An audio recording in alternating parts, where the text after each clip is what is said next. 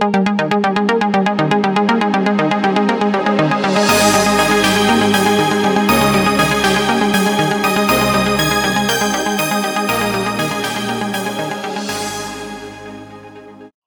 Welcome, everyone. This is all about Windows Phone Insight Podcast 180, recording this on Monday, the 16th May 2016.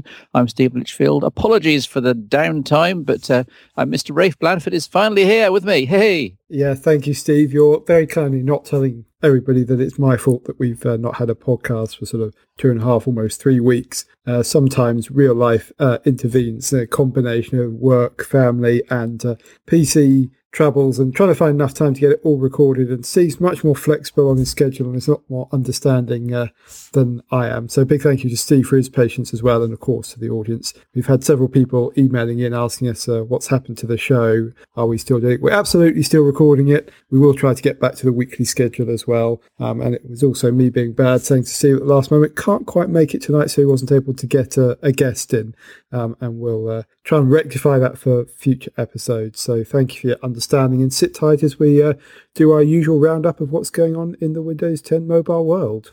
Well, yes, there, a, there have been a few updates in the intervening two and a half weeks. We are kind of on the cusp of another rather very exciting Redstone uh, update, the very next, next generation of Windows 10 Mobile. It's it's been overdue for at least a week or two, and I think that was pulled at the last minute last week. So, and Tuesday is normally a day when the uh, the updates that were being tested by the Microsofties over the weekend finally get released out and rolled to the public. They never release a, a build of anything on a Monday. I've noticed. Uh, Tuesday is often a good day, as is Friday. So as tomorrow is Tuesday as we record this, we're hoping another Redstone build hits, and of course watch the um, flow column, maybe even the main news column if it's major enough, and I'll report on that. But in the meantime, we have had a brand new version um, uh, for all production devices. Um, certainly on, on the Threshold branch, the main Windows 10 Mobile 10586, uh, build 318. In fact, this one didn't even go out to insiders, Rafe. It was simply just take, it was tested internally, found to be really, really good uh, and then pushed to all people, whether they're on the insiders uh, release preview or just running vanilla production devices that they bought down in Curry's in the high street. So I think Microsoft must be pretty confident with this one. And I have to say, my, my 950 has been on the threshold branch on this release preview and now on 318 for about a month now. And it's been very, very stable. I've only had to restart it, I think, I mean, once or twice a week, which, which sounds horrendous in the grand scheme of things. But for Windows Phone and Windows 10 Mobile, that's actually pretty good. And to be fair, I've also got Android devices here, either from manufacturers or I've got one on the um, Android 7 preview. Uh, and they also need restarting about once a week. Something goes wrong and you have to reboot the phone or something crashes it. So none of these devices are 100% stable. Maybe I could look across at some of the iPhones in my family and say they haven't re- rebooted in in months. But uh, um, certainly in the Windows Phone and Android world, I think uh, one restart a week is not too bad. And I've been very pleased with the uh, Threshold build. So yeah, build 318 is now available. Just loads of fixes and improvements. Really do go and look at the news story. And uh, good to see, Rafe. It, it was good to see. I mean, like you, I'm actually running a main device on on Threshold still. Um, I would pick out a couple of things from this. Uh, they talk about, I mean, it's the usual changelog, which doesn't tell you very much um, with reliability, performance, and stability fixes, but they went into a bit more detail around um, fixing some things on battery drain I actually saw a couple of uh, people talk about the fact they'd uh, benefit from this. I hadn't ha- been having a problem, so it wasn't one for me. But I did have some problems with uh, USB C connectivity on the, the 950, and this update does appear to have cleaned it up. I usually got around it by just sort of unplugging and plugging things in again, but not having to do that it's always uh, uh, a benefit. And then there's a, a, couple of things that I noticed um, for in car usage actually. I think it was uh, Cortana has a fix so that the music playback resumes now after dismissing an incoming text. Um, and there are a couple of things around that. It's just these little bits and pieces that you read on the change log and you go, oh, yes, I, I, haven't actually noticed that being a problem anymore.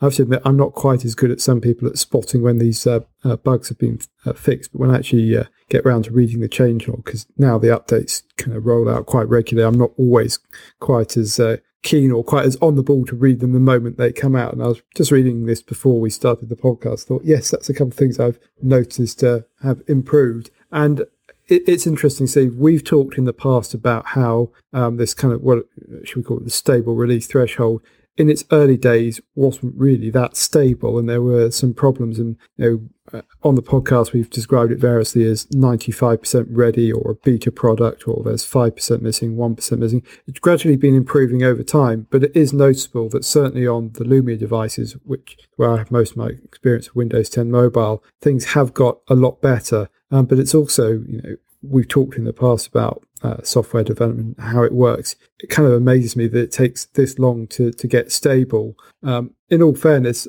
it, it's not unique by any means to uh, Windows 10 Mobile. It does feel like it's taking a little bit longer this time around, though, Steve. I mean, uh, is it really acceptable that we're kind of six months in or seven months in and it's kind of taken to this point where I'm quite willing to say that you know it feels very stable now. You'll have all kinds of debates about missing features in Windows 10 Mobile, or uh, as you say, there's still this maybe need to reboot. And certainly, um, I'd say yeah, I probably do it once or once or twice a week. Um, if I notice a problem, if I don't notice a problem, it probably gets more like two weeks. But um, between uh, installing updates regularly and uh, it running out of battery uh, completely, because um, I've, run it right down, you know, the reboots happen that way as well. So uh, I, guess the question to you, Steve, is you know, have you been able to put up with it? I mean, has it been minor enough that you've just gone, yeah, it's fine, um, but you have benefited obviously from it getting better and better over time. It feels like it's yeah. just in time for what's now going to be the next big update. Now we're going to reset that clock again. Of course we are, but I would say that having been very savage with percentages of readiness over the last year or so, and we've gradually watched that figure climb from 70, 80, 90, 95, I would say it's probably 98, 99% stable and mature. It's certainly, certainly, I would say it's eminently usable by most people most of the time. The biggest gap probably in Windows 10 mobile threshold uh, for people who have got compatible devices or have upgraded is probably still the applications that aren't quite there. Um, there are a few examples. There are less and less of them, of course. We have Instagram releasing a brand new version 8 only today. Uh, and that's very much up with the the, the, the current iOS code base. So that's probably the, the, the, the missing 1% is probably not so much the OS. It's probably the fact that there are probably one or two applications, niche applications, which just aren't on the platform. Uh, I would also emphasize the fact that uh, these operating systems have got amazingly complex. People shouldn't be too blasé and just criticize companies for uh, bugs. That just looking at the list of the things they fix, some of them, some of the things they fix can be so incredibly niche. Um, if you can you remember Rafe? I know this is probably before you were born, but back, back in the old days, back when I was a boy, um, operating systems would come on a floppy disk. Uh, we, I can remember the time when you had a new version of your computer operating system coming on a 1.4 megabyte floppy disk. Uh, obviously, a version of DOS back in this. I guess I'm talking about some early 1980s now.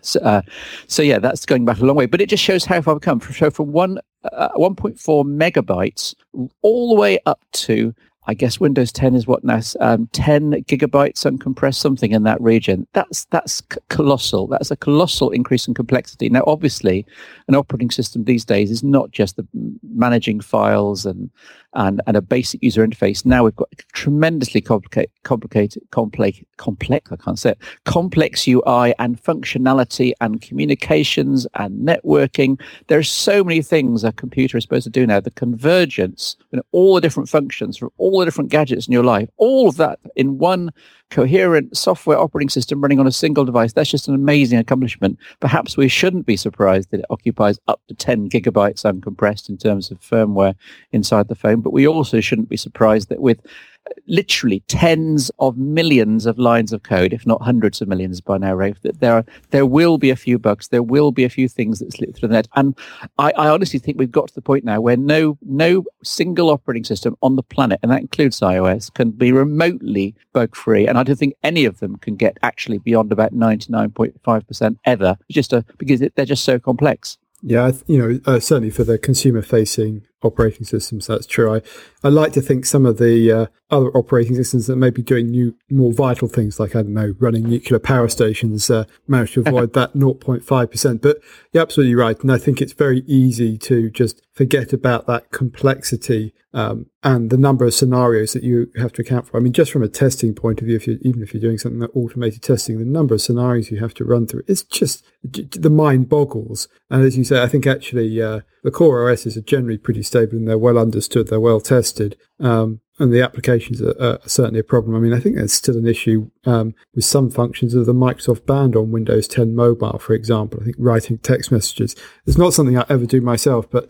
someone was uh, chatting away to me about and said, "Oh, I kind of didn't realize. And that's the thing, of course, there are, you know, thousands of bugs and they will, of course, like uh, any software development project, kind of that backlog will get prioritized and some things will get fixed faster than others. I mean, in the recent uh, threshold update, there was a re- relatively nasty bug that uh, would see the phone reset if Edge loaded certain websites. Now, again, I didn't come across that one myself, but I'm pretty sure that that would be given uh, a high priority uh, you know, this complexity is an interesting thing, of course, because actually there's probably no one person who can even explain, much less fully comprehend and be able to work on everything from top to bottom that goes into a, modern smartphone. If you think about the complexity that's in the silicon itself, in the hardware, you know, most people will specialize in just a single area. And so, you know, we talk about cameras or something like that, and there are whole teams dedicated to just uh, building those camera modules. A separate team will be doing uh, the software, and there will be those who specialize across both. But then you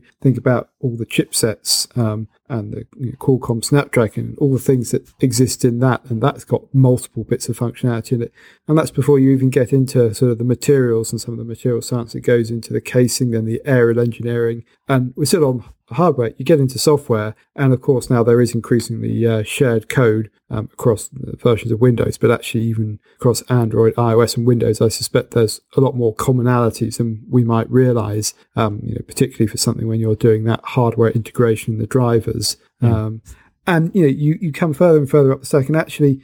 In the last 10 years, I think what's probably surprised me most is how much extra value has been added on top. And what I mean by that is you kind of refer to that single floppy disk operating system. And yeah, to be honest, it was a bit before my time. But on that, you had a relatively basic operating system. Um, you know, there might have been a few applications bundled with it, but just a handful. The operating system itself has become more complex as it starts to do more things. You know, think of all the networking uh, bits and pieces. Think of all the things that it can do. And then, of course, the software on top of that has also evolved the number of applications people kind of expect to come shipped by default and the number of features that they have. I mean, you look at even something like the browser, but particularly, I think, the productivity software in terms of, you know, uh, both Outlook, all the calendar, all the Word and Office things are far more sophisticated than anything you ever got before. Um, and it does feel like they can be bloated at times, and you wonder how it can be so much bigger when uh, the elegance that was able to be achieved on very constrained devices with programs,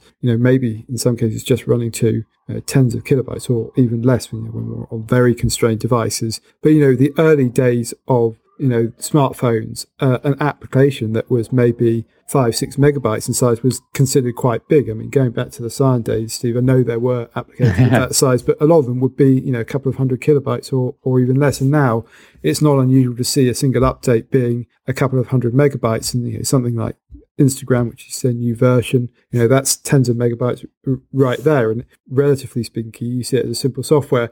That's really, I think, just an artifact, you know, it's happening all over computing is there isn't that constraint on disk space. And so, you know, whether you regard it as sort of lazy development, I, I, personally don't see it like that. It's just not the constraint. And so the economic benefit of trying to reduce that down just isn't there anymore. So it's, you know, in one sense, that memory, that space almost comes for free. But I wonder whether that has a kind of knock on effect or that attitude that, you know, essentially because of Moore's law and similar, um, you know, story in memory and story space itself, you've just got to that point where, you know, it, it has just become more capable, um, but the resources available have increased even more. And, and there's almost a sense, I don't know, that it, I, I, don't want to call it wasted, but it is an interesting phenomenon. Um, and say not not just smartphones. I think it's across computing as a whole. You know, this need to upgrade uh, and are we getting the same amount of value each time we do that that kind of upgrade? And I think in the mobile space, until very recently, we've absolutely been getting better and better smartphones. But one of the reasons that we've seen this rise of mid-tier and even low-cost devices is actually, I think, the difference between those lower cost and the higher cost devices has come down in terms of that functional feature set and value that you derive from that. And actually, we've seen it move off into other areas, perhaps around design and things like that. Um, this argument that actually you can get a very decent mid-tier phone that ha- produces, say, photographs from the camera that just as good. All of that it makes me wonder, you know, where where are we going next? And actually, the artifact of that is, of course, that you, you come to the conclusion it's experience and software. And then you look back and go, actually, that's been going on for a while. It always used to be that people would value the operating system, and then they started valuing the applications And I think there's a sense now that actually it's moving even beyond that. You know, there's an expectation that you get a certain number of applications, certain things. It's almost the services and the content that sit above that. And so, you know, what's the value of something like Netflix? Is it because it's a great and easy to use application? Sure, that's part of it. But actually, it's the service that it offers, the content that it gives you access to that's even more important. And similarly, with over the top messaging software, you know, things like WhatsApp or Facebook Messenger, the value is as much derived in you know that experience that it can give you than the application itself because there's actually lots of those over the top messaging services and there have been for a while but what facebook has chosen to add on top and also the network effect of course of millions 700 900 a billion people using them and so it just makes me wonder about where where smartphones uh, go next. And of course, this all ties back into what we've been talking about in previous weeks with uh, Microsoft's strategy and you know how it competes. Which is why, in one sense, I think its move into enterprise is very smart because clearly there's going to be uh, a lot of value there as the workforce becomes more mobilized as an enterprise focus, or at least that's where Microsoft, when you look at you know, the rest of the company, where it makes sense for it to be. So, wow, that was a bit of a, a side, side sidestep and a, a long answer, Steve, but um, hopefully of interest to our listeners. I would reassure people, of course, that our nuclear power stations are completely safe because they run on Windows XP, which, of course, is fully supported. oh, hang on a minute yeah, no, yeah, uh, yeah. I think the um, the power stations and such like. Hopefully, a few of them still run on DOS because I'm sure that the hackers haven't got worked their way back to DOS by now. Um, talking of DOS, by the way, anyone out there remember telepathy? That was one of my favorite computer applications of all time. This really is going back into the mist of time. But there was a DOS application called Telepathy, which was an online client for the CIX, CompuLink Information Service. Uh, no, is that right? Yes, CompuLink Information Exchange. That's right. In London, it was kind of a precursor to the uh, sort of the, the, the, modern internet, if you like. It ran alongside CompuServe, um, and it was a what basically it was an offline reader that you could access thousands and thousands of forums, interact with tens of thousands of people with with minimal online time, minimal dial-up modem time, all from an incredibly hotkey efficient DOS interface, and the entire application I think was about 200k. I mean, th- those were the days, Rafe. Anyway. Um, that was definitely that was definitely before my time. Um, uh, while we're while we're sharing war stories, I first got online um, with CompuServe, and of yeah. course it had all its groups, and so it was actually a simple. It was just a, a little bit later than CIX, um, and of course, you know we've evolved enormously since then. But actually, if you look at the way uh, Facebook is is moving, and there's definitely a desire there from for the uh, uh, well, maybe this is sort of putting it too strongly, but Facebook would rather you stay within Facebook properties because that's how it makes money. And so, in one sense, Facebook wants to become the, the internet. And you know, you look at all its various properties, um, and now actually, you know, if you look at the stats, people spend a scary amount of time within Facebook controlled areas, and actually, particularly um, if you look at the mobile app space with you know, Facebook is one of the most popular, the most downloaded apps. And actually, if you look at the, the stats that um, 80, you know, there's always the, the stat that's a bit doubtful depending on whether you include web views and things like that, that uh, people spend 80% of their smartphone time in apps. And of that 80%, five uh, spent in just five apps, of which Facebook and Facebook Messenger and Instagram, I think, I believe, are three of those five. Um, and so, you know, we've come almost full circle. Um, you know, Facebook is the new CIX or the new CompuServe, but I can tell you the uh, application size are considerably bigger than they were were originally. And it's you know the old adage in tech: the more things change, the more they stay the same. Yeah. Um, actually, the same happens in in the smartphone world. I think you and I, Steve, probably talk around some of the same issues over and over again, certainly uh, software stability, but hopefully we set it in the context of what's going on at the current time. And the, the reason for talking about all of this was, of course, um, the, software updates with Threshold and with Redstone uh, coming down the line. But also, I think it's a, a question that Microsoft needs to think about very carefully in mobile because what activities does it want to undertake? What experiences does it want to build? as you know smartphones become basically the dominant computing platform this is a people describe it as the existential crisis for microsoft i think that's an exaggeration because microsoft is still a player but of course it's not when you compare it to where it was you know microsoft controlled the desktop operating system and arguably the most important apps in terms of the office suite on top of that now it doesn't control mobile os in any shape or form it still has a pretty good uh, stranglehold in terms of productivity apps in particular if you look at some of the enterprise stuff. I mean, the Exchange server being a good example of that. But you know, where does it where where does it go on from that? And actually, it's not enough just to think about you know what apps and it's done things like um, built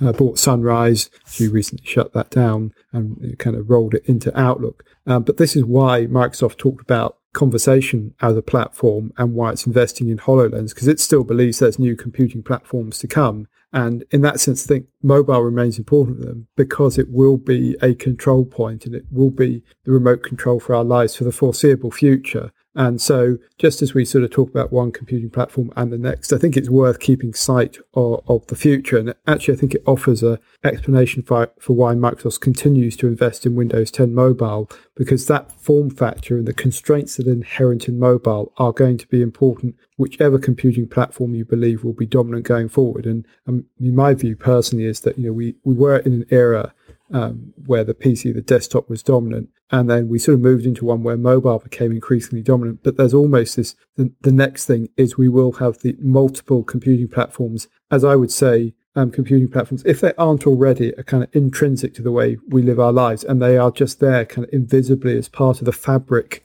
of the way you know we operate as a, a society, and certainly uh, in the digital sense. Um, but going forward, there's actually a lot more to come. And actually, I think there will be a greater degree of diversity with those computing platforms. And that that's actually how you get to this kind of intuitive digital world. And we've talked in the past about these kind of future concept videos and how they all, all fit in. But actually, the, the lesson you kind of learn from that is it's this idea of ubiquitous computing that's all around us. I think what we're seeing is there are going to be multiple platforms to, to serve that. And in that, that sense, of course, the operating system, the platforms still matter, but it really is more than anything else the experiences that sit on top of that that deliver the real value and what people will really remember and what will make them choose one thing over another. And how they're delivered, the platform to me feels much less important. Yeah, and of course, the key to all of that is actually authentication, which is why Absolutely. biometrics is so important. Because if I'm in, sitting in a in, in, a world, whether I'm on a train or at home or the, uh, in the office or in a in a shared environment like a cafe, at, at, each point I've got phones and I've got wearables and I've got tablets, I've got computers, I've got potentially wall screens, projectors, and all goodness manners of Internet of Things and Internet connected devices. And at each point, I need every single screen, every surface, every point of interaction to know it's me and not some imposter. And of course, that's where the fingerprint sensors and, and iris recognition and all the rest of it do come in. So you, you can, all the clues over the last year or so in terms of Windows 10 mobile, and of course, the way that other platforms have been going in terms of certainly every single Android device over about 200 pounds has got fingerprint sensors now. And of course, all the iPhones have had fingerprint sensors for several years. Um, I can only see this trend increasing, Rafe. I, I, can see the point. I can see the point where almost every smartphone has an iris um, scanner and a fingerprint scanner, um, and possibly other methods of biometrics we haven't even thought of yet over the next sort of decade or so. Uh, Does that sound about right? That, that, that uh, biometrics is is the key to all, all of this vision you've just outlined. Uh, absolutely. I mean, I, I would say kind of more broadly identity, as you quite rightly said, first yeah. of all, and biometrics is one part of it. I mean, the security people will tell you that iris and uh, fingerprints aren't so good because you can't actually change them, which is kind of something inherent in the security scheme. But I think they will be the thing that, that you always have with you, and that will be assumed to be the thing. And there will then probably be something else, you know, when you start talking about multiple factor uh, authentication. But yeah, that's absolutely critical. And you can see Microsoft making investments in that space. And, and indeed, you can see lots of others doing it as well. Um, the interesting thing is when you then get on to uh, you know, what's going to be the computational engine behind all of that. And at the moment, most of it's distributed to the edge of the network in terms of PCs and phones. But we've you know, talked a lot about cloud, and certainly Microsoft, Google, Amazon, and others talk about it too. I think if you see that kind of computing platform sitting in the cloud. I think that's absolutely the way things are going. Um, in the meantime, we're going to have this hybrid solution where there's still plenty of know, oomph at the edge of the network. And when I say the edge of the network, I kind of mean all the devices we individually have in our homes. Um, and the smart, the, the smartphone is almost a microcosm of that because, in one sense, if you think about the smart home or wearables or Internet of Things, certainly in the personal sense, the smartphone is often acting as the brains or the cloud for that kind of personal network. And I think that model is then repeated upwards. And the reason I think that's so interesting is because you, you then think about the way Microsoft is making investments in various places and Windows everywhere being one of them, but arguably the, you know, that's less important because it'll be invisible to the consumer a lot of time. But thinking about the way you, you architect your computing um, with what Microsoft is doing. And it's not just Microsoft, I mean, Google's following exactly the same model as well. Um, and arguably also people like Facebook and Amazon is to kind of make as much as common as possible and to kind of have commoditization of the hardware and to a certain extent the software as well. And then you kind of have that invisible layer across which everything runs and sits on, and you, you abstract it from individual bits of hardware or yeah. know, particular requirements. And then you still have that presentation to the end user. Now, of course, we will still see them as kind of singular devices, but in terms of the way they're constructed from both a software and to a certain extent a hardware point of view as well, you know, that, that commonality and that commoditization absolutely does happen. Um, and of course, our experience of them will be mediated through things like artificial intelligence and everything out, which uh, which gives you, you know, a very personal experience, and we'll see things like uh, much more. Uh, I, I, guess it would be ambient or um, adaptive design coming in. So you know, this idea that we'll all have the same computing experience will also go away. At the same time, the thing that powers it underneath will be uh, a lot of commonalities. Yeah. So, you know, we're kind of getting away from the subject of Windows 10 mobile, but I think it's important to realize this because I think a lot of the time uh, I've seen in the last couple of years, people kind of assume or kind of the implicit assumption is that the current way smartphones and PCs and everything operate is is the end state. If that were to happen, that would be the surprising thing. It will continue to evolve. And you know, Steve, you and I have been following smartphones for 10 years, and we mentioned earlier, we see an enormous amount of evolution or even revolution in that time, infinite amount more complexity. But essentially, it's been operating within the same bounds or the same model. And I, you know, I really believe actually we're on the edge of that starting to change. And there's a whole bunch of enabling technologies coming in. And, you know, it is about ubiquitous connectivity. It is about ubiquitous smartphones being everywhere. It's about sensors. Um, it's about artificial intelligence. It's about you know, connectivity and all of those things are going into a melting pot. And it's not really yet clear quite what emerges from that. And I've talked about what I believe are the building blocks there, but you do see these kind of new things emerging. And, you know, Microsoft HoloLens is one particular bet, you know, Magic Leap is in that, that same area. Or maybe we'll see, you know, some radical innovation in terms of smartphone materials, you know, the idea of, uh, you know, foldable displays and all of that sort of thing comes in and that's just on on on one aspect or one dimension of it. You know, the software also, you know, could change. And it, honestly, I'm I'm really excited to see it happen. And so, you know, someone asked me a couple of days ago, you know, where do I think smartphones and specifically iOS and Android would be in five years' time? And I think it's actually harder to look forward now than it was five years ago. I think it was quite predictable what's happened in the last five years. It's maybe happened faster and things have changed more quickly in terms of probably wouldn't have guessed that iOS and Android were going to be quite as dominant as they were, but maybe I had my own rose tinted spectacles for that particular element. But actually, I, you know, as I say, I think the next five years will be, in one sense, more turbulent um, because we are moving away from what I feel is quite a siloized computing environment, which is something that's been kind of brought brought to the fore by mobile. Um, but actually now we're kind of learning the lessons of what does it mean to be in a kind of mobile by default in terms of the, the big landscape of um, computing and of digital. And there's just this suggestion that that that may change. And so, you know, if you like, the, the bounds or the dimensions are going to change in the next few years. Certainly in certain markets. I mean, uh, so I think we always tend to overestimate the speed which change in one one sense, but then miss some things that are going to appear altogether. And you know, that that's always the way when you're looking into your crystal ball. Yeah, yeah. You mentioned this without wishing to extend this this rattle even further, to bring it back to Windows and mobile and so forth.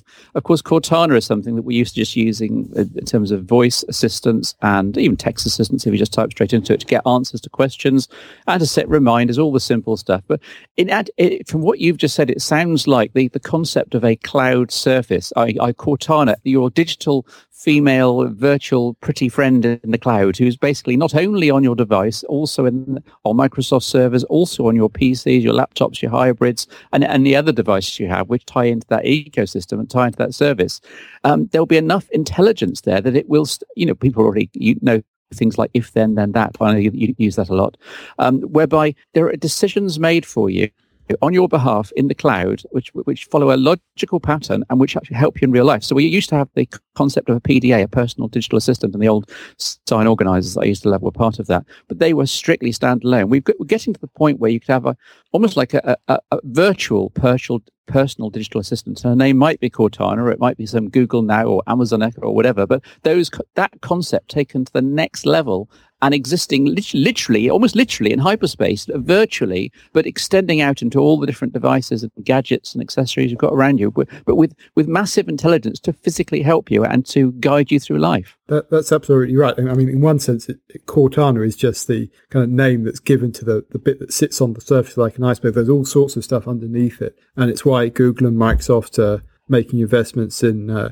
kind of neural networks, deep learning, all of those bits and pieces, which frankly, I mean, I don't have a great understanding of, but that will change things. And I think the most important point um, in one sense that you made there. And that I think if you were going to say one thing that's going to change about computing and the way we interact with computers is this uh, idea of agency. I'm just going to boil it down to one thing. You know, up until this point, we've largely been giving instructions, and it's been quite a, an active process or proactive in the way we interact with, uh, you know, digital services. Looking forward, it's absolutely possible to see, um, and it's partly AI, but it's partly the sort of learnings that you can take from big data and all the assumptions you can make about the way people behave from that. Because as much as we like might like to think most of us aren't that unique and can be segmented into groups. You know, you can look at it and go, agency will have things acting on your behalf. And you already see this with the self learning things like the Nest thermostat and a variety of other things. And actually, Amazon's been one of the forefronts of this with its kind of dash replenishment program. The idea that your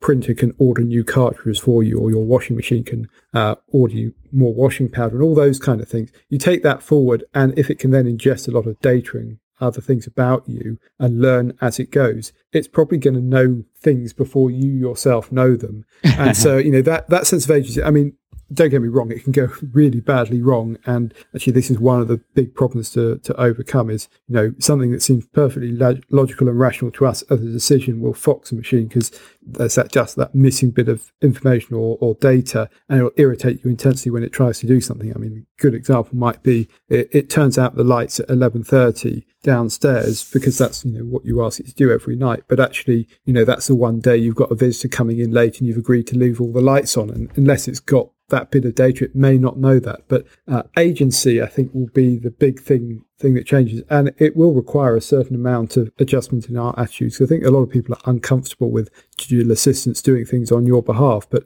that's the big time saving, you know, big productivity saving. Yeah. You can you can think about it in travel and making travel arrangements for you. You know, we've already gone the steps of you know on demand and Uber and things like that. But then you think about financial transactions as as well. You know, how much of that would you be happy to happen automatically, or you know, just imagine if something was going to switch your bank account from one company to another because it would get get you a better rate of interest. Would you be happy for that to happen automatically in the background? You because actually there is EU regulation yeah. coming in around payments that will kind of it's not quite as far as that, but would certainly allow you to use a different payment service if it you know offered some kind of saving.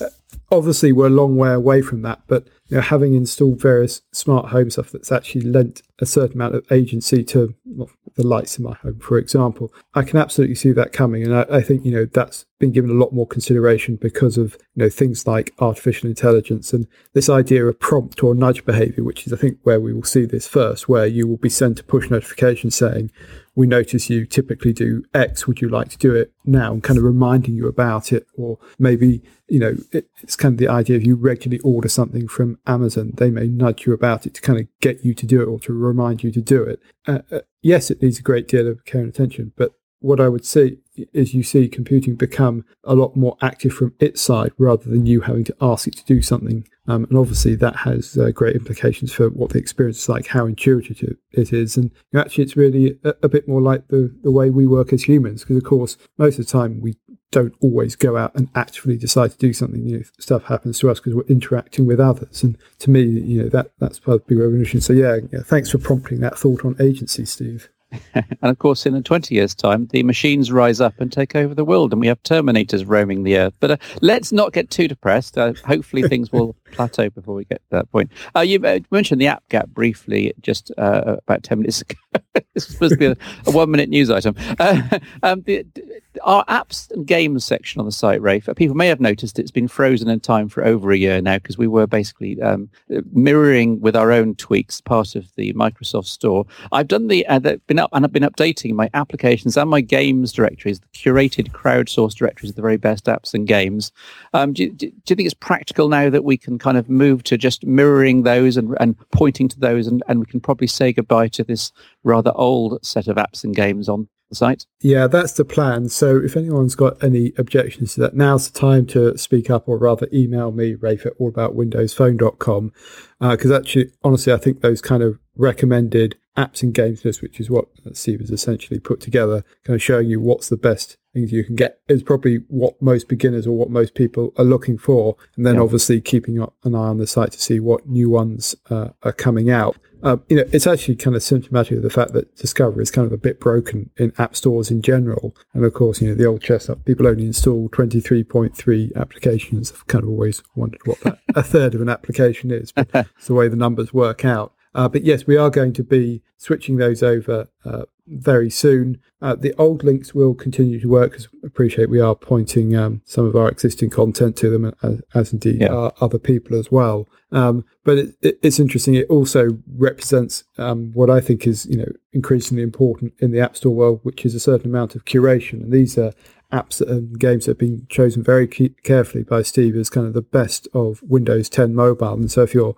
looking to get started or looking you know, for, for, those really important apps, they're a great place to start. And you know, with a couple of hundred apps and games in there, you know, you'll you'll be kept very busy by them. Um, and actually, see, it kind of makes me think. Um, I know a lot of the apps and games I find, um, whether on uh, Windows 10 Mobile or on Android or iOS, come about kind of word of mouth or personal recommendations. And yeah, I keep an eye on the kind of the top and what's new uh, lists in the App Store. But I think curation is you know, really, really important way to get it. And actually, that's really our thinking behind uh, moving to that on All About Windows Phone as well. Yeah, and thanks to the people who have been suggesting new apps and games in the comments. I realise those threads are getting rather unwieldy, but they I do read every single comment, and I, I always make a note if I've actually added things and, and thank people at the time. And uh, people have also pointed out there should be a way of actually seeing at a glance what's been added to the directories, which wasn't a problem when there was 100 apps there, but now there's each of the lists is in the region of two to 300. I, I do agree. I think I'm going to have to start marking them with an asterisk or highlight of some kind, and then maybe after two, two weeks after I've added it or on the next update, I then remove those and add and add highlights on the, the new entries. I think that might help people. So so do watch out for that, and hopefully Rafe can uh, put in a, some sort of transition page um, from the the current apps and games tab, tab, which we'd like to keep, if only as a pointer towards the two uh, curated directories. Uh, moving on to story number two. We're already 35 minutes, right? Never mind. Um, the, uh, my FAQ, the future of current Windows phones. People were still getting confused, and I can absolutely see the confusion. Microsoft hasn't, hasn't really made this easy. I wanted people to say, okay, well, I've got device X. What should I do with it? So if we bring up the link on your web, web browser, Rafe, FAQ, the future of current Windows phones. Basically, anything Lumia, anything with a 20 after it, um, with the old S4 processors or limited RAM, they they stay on Windows Phone 8.1. Uh, no no question there. The updates have stopped, etc. etc. And that was the fact the update stopped well over a year ago, so they're basically frozen in time. But they're presumably working for the people who are currently using them. The Lumia 1020, I've already done an entire set of features on that, culminating in a feature saying, okay, this is it. It's staying on 8.1. It's just there aren't enough benefits going to Windows 10 Mobile the benefits uh, are outweighed by the disadvantages. So uh, the 1020 also stays in that category, stay on Windows Phone 8.1. Everything else, basically, everything else, you either upgrade with the Windows Insider application if it's an older model like an Lumia 829, 29, 25, 1320, etc. So you've got a gig of RAM, but the older processor. Yes, you'll get a slower phone with Windows 10 Mobile, but it's worth it. It's worth it for the benefits. And I've linked in the article to my big long list of these are reasons why you should upgrade, but you have to do it quickly. And the reason, one of the reasons for my FAQ is I want people to realize you've only got until about the end of June, which is only the end of next month. So, and it may even be sooner than that. At any point, Microsoft could actually pull the provisioning of the, uh, the, the threshold release preview ring from the insider program for these older devices. So if if you if you are convinced by my arguments, um, then do think about upgrading sooner rather than later. You can always go back if you don't like it to the uh, 8.1. 8.1 will remain on the device recovery tool servers. At any point, you can think, okay, I, I had a month to go before the, uh, the provisioning. I've upgraded to Windows 10 Mobile, like Steve said, but I don't like it. I really do wish I hadn't gone down this this route. Uh, and you could always go back to 8.1, and that will remain open ad infinitum for months, if not years to come. So if you're in half a mind, the solution is to go for it, go for it, enjoy it, and if you, if, last resort, you can always go back. The updates though will stop to Windows 10 Mobile on these older devices in summer 2016. I've left that vague because we don't quite know when the updates uh, will finish for the and the provisioning will finish for these devices, but you'll essentially be up jumping ahead about 18 months from the last real Windows Phone 8.1 OS release right up to the, the more or less the current uh, Windows 10 Mobile threshold latest version, which is, as we just mentioned at the top of the show, is pretty darn stable now.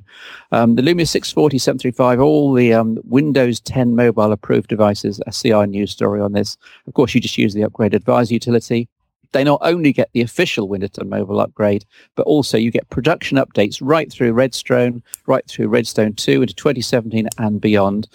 Um, and the 550, 950, etc. etc. Of course, you, no need to even utility. You just get the updates for the next two or three years.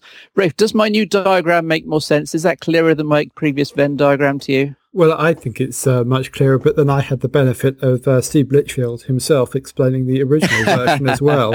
Uh, but yes, I mean, actually, it does break it down quite nicely that there's basically these five scenarios.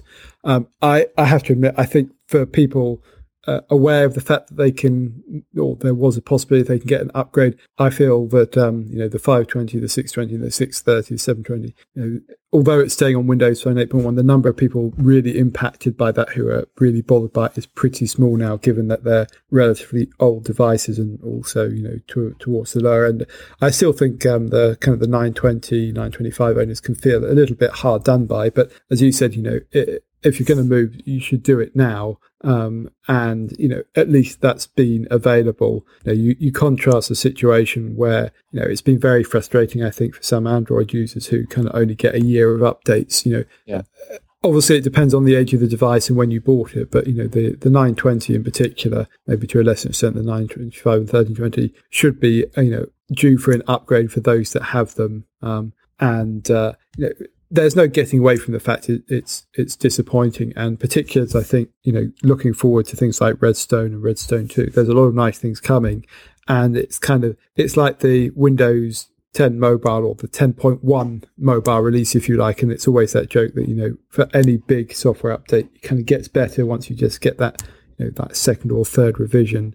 Um, I know I've got some of my devices uh, that fall into this category running the kind of the release preview, but actually a lot of them have ended up going back to 8.1. I mean, that's partly so I've got some 8.1 devices um, because obviously access to some of the uh, more recent devices. And they said that in this category of devices, which is probably the, or imagine the majority of devices when you uh, now, maybe not because of the uh, 500 series, but certainly a lot of the, if you like, prosumer uh, Windows phone users on the 647, 830, 930, etc., um, have gone through Upgrade Advisor, and I suspect a lot of them were on the Insider program and will continue to get those production updates uh, and as you mentioned right at the beginning of the show, Steve, actually, no, that's not that far away now, and that's a, a pretty significant update, particularly if you're coming, you know, from the threshold version, haven't gone through the insider program. Obviously, even more so if you're kind of upgrading from one of the older devices and getting to experience Windows 10 Mobile for the the first time. Um, and there, there's a lot to like there, and those updates are going to continue. But yes, this this divides very nicely into five categories. I would defy anyone not to be able to understand what the potential that they can get out of their existing device, even if it's kind of like an old backup device. And I know a lot of people keep their older devices and kind of want to get more recent software on there. And I, I think that's probably the good advice of people listening to this show. I suspect everyone who has on their main devices you know, would have already upgraded. But you know, have you got something like a, a 920 or a 925 that you use as a, a, previous device and it's now sitting in a drawer? Now's the time to make sure you're on the most recent version of the update. And you may well have been on an early version of the Insiders program, but get the kind of release preview before it disappears at the end of June 2016. So when you do, do drop your brand new Lumia 950 into the lake, down the toilet, or whatever other means you choose to destroy it with, you've actually got a device that's uh, pretty up to date or as up to date as it can be. Yeah. Um, one other thing I just wanted to mention, Rafe, I, I did a story, uh, UWP's Universal Windows Programs. I was arguing perhaps the biggest benefit of forcing this Windows 10 mobile upgrade. And we mentioned there that there are loads of benefits and see the, the link in the stories for my full bulleted list. There's quite a few of them. But of those, one I wanted to pl- pluck out was this Universal Windows Programs because more and more now uh, applications are being released in this form, i.e. they are a single binary effectively that works on desktop, hybrid, tablet, and smartphone. And there are a significant number of them. We've, we've reported on a fair few of them in the right hand column of the site. And more are cu- coming out each week and some fairly large names as well. And these are not available at all for Windows Phone 8.1. So it's not just about the interface, Rafe. It's not even about the changes of applications, for example, going to Outlook from Windows Mail and the, the improvements to maps and so forth, the, the, improvements to photos. You could argue a whole dozen bullet points, but the biggest one, and I wanted to just get focused, UWPs, they they are going to be huge. They're already being a significant benefit. There's a whole catalog of applications now which you can run on and upgraded. Say in Lumia 9 to 20, you've upgraded through the Insiders program release preview, uh, which is what a three-year-old phone now, and yes, it's running the very latest Windows 10 Universal Windows programs, thanks to this you know this compatibility and this this whole new ecosystem, if you if you like. Does that make sense? Yeah, no, it's absolutely uh, a good point. I mean, there's there's two things there. I mean, you talked about kind of the application feature set being not less important, but kind of less of a big deal here. But actually,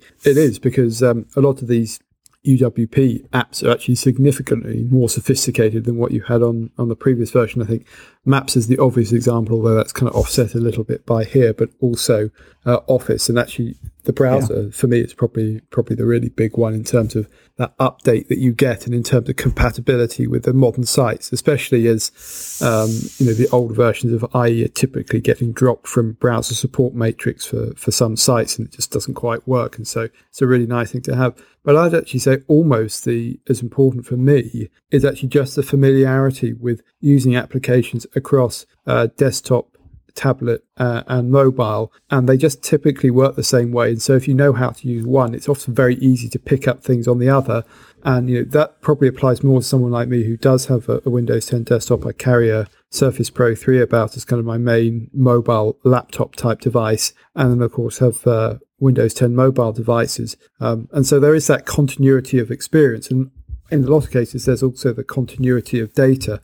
And it's amazing actually how much I've come to kind of just expect that to happen. It's actually frustrating when it doesn't. And kind of one of my personal bugbears, and I think it's a shame that there's not better support for third-party applications there because um, when we're talking about the benefits of UWP here, I think we're we're talking about true UWP applications. There certainly are some that will only work on desktop or only work on on mobile or somewhere in between or aren't quite fully featured. Uh, but actually, the Microsoft ones in particular have absolutely been done the right way. And so, as I say, that continuity of experience, and it really ties into what we we're talking uh, about earlier with this idea of experience really coming to the fore and expecting to be able to use one in the same way that you do on another device, another platform. Um, and certainly, obviously, data is a part of that. And you know, don't get me wrong, it's not a perfect scenario yet, but you can certainly see the benefits of it. And when you tie that into cloud data, and you know whether you're using OneDrive or one of the other cloud storage providers, actually, you know, the idea of having to put something on a USB stick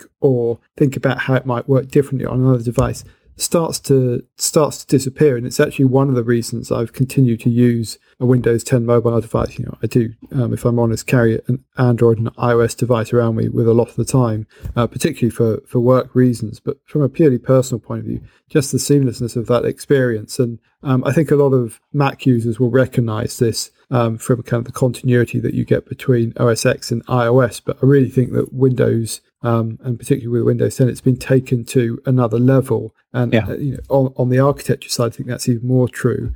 Um, and you know, actually, you can get the similar thing with uh, Google Chrome in the way that that works seamlessly across lots of devices, and particularly if you then use uh, a Chromebook device. But actually, it's just a more complete vision. I think that Microsoft has got a bit further down that road. Um, the the shame, in one sense, is that the mobile part is arguably uh, the weakest because of the, consequence of it being not very many devices out there or a smaller ecosystem than iOS and Android is probably a better way to put it. Put it.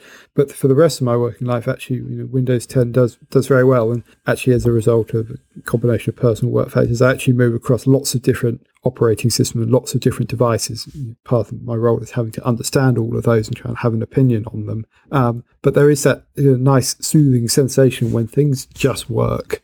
Um, and certainly, you know, when you're recommending it to, to family and friends, I've had a lot of good things about it for that reason. Uh, so it's almost a, a, bit of a frustration or a sense of disappointment that the mobile bit, which I still think is the most important, you know, of course, it's the personal device that everyone has in their pocket, uh, hasn't quite worked out. And so, in some senses, that that that fullness of Microsoft Vision uh, hasn't really been seen by very many people because, of course, you know, the number of people that actually have all three of those in their set, and then particularly if you start going on to things like Xbox as well, is uh, relatively small. And you know it's something until you try it and you use it you don't really understand it. And you know like i said there's there's plenty of holes in it and it is what you're familiar with. And i acknowledge that you know apple i think you know with icloud and things like that that went a lot of the, the same way to that. But i mean steve would you say it's fair that it, it, it feels like something that's a little bit more further along that vision you know a little bit further into the future even if there are still i think would acknowledge um, quite a number of frustrations in using it day to day.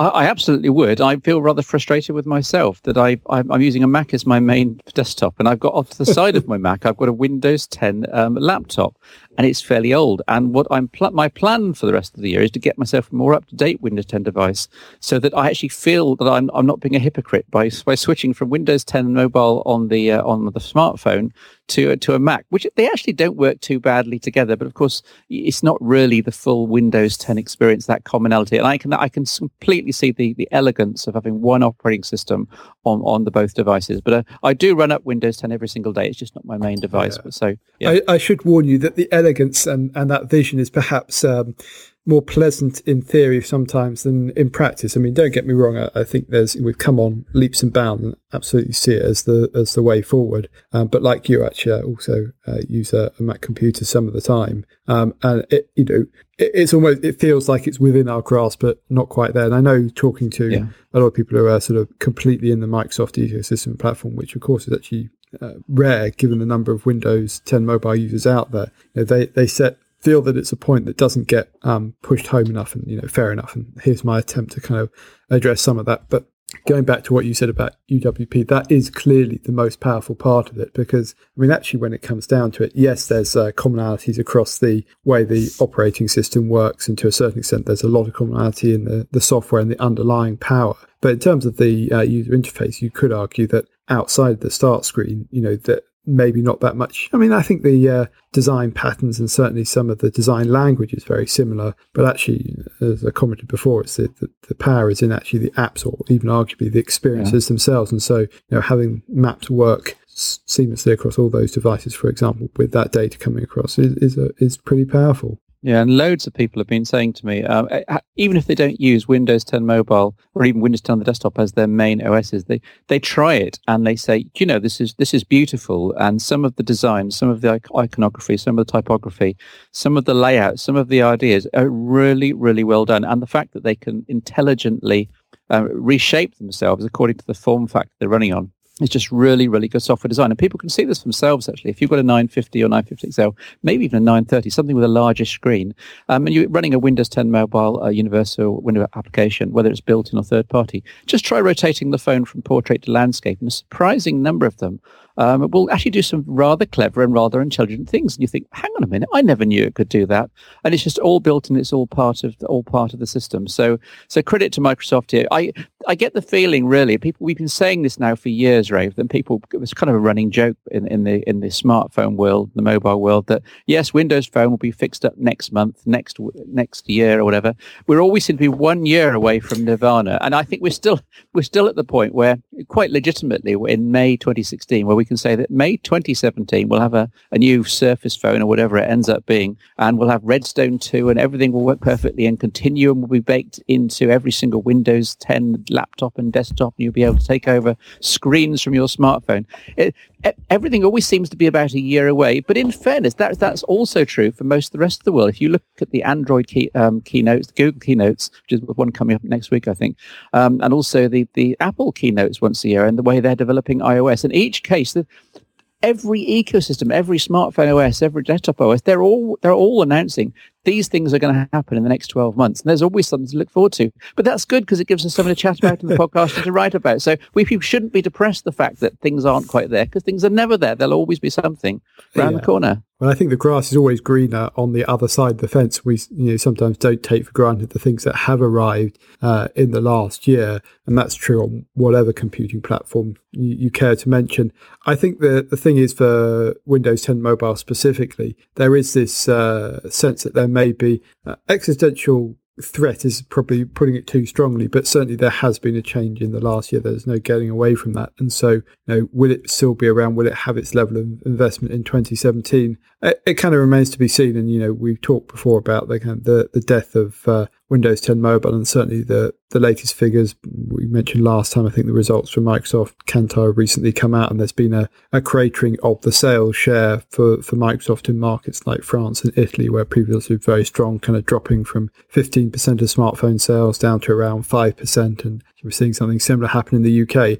Not altogether a surprise given the number of uh, devices or device models, I should say, that uh, are out there. That was kind of a sense of inevitability about it. And, you know, obviously a very different picture, but you know, I re- retain enough optimism to say that I think, you know, we will see certainly Microsoft continue to push the, the boundaries a little bit on the way things are happening. And its, its vision for Windows 10 mobile, uh, and I think more broadly, Windows 10 and all the services and software that go along with that still are, very much alive. Uh, and it, in one sense, it's a shame that more people won't get a, a chance to see some of them. But you know, I, I, do expect it will you know be setting part of the agenda for the way we talk about these things. Uh, you know, in the broader context, at least, uh, you know, for for the foreseeable future. And yeah, you know, absolutely, there is things to look forward to, and it's always uh, something that's good to talk about. And so, I mean, in one sense, you probably noticed on recent podcasts we've been talking about around some of these subjects in in a broader sense, because you know, in one sense, there's less excited to get about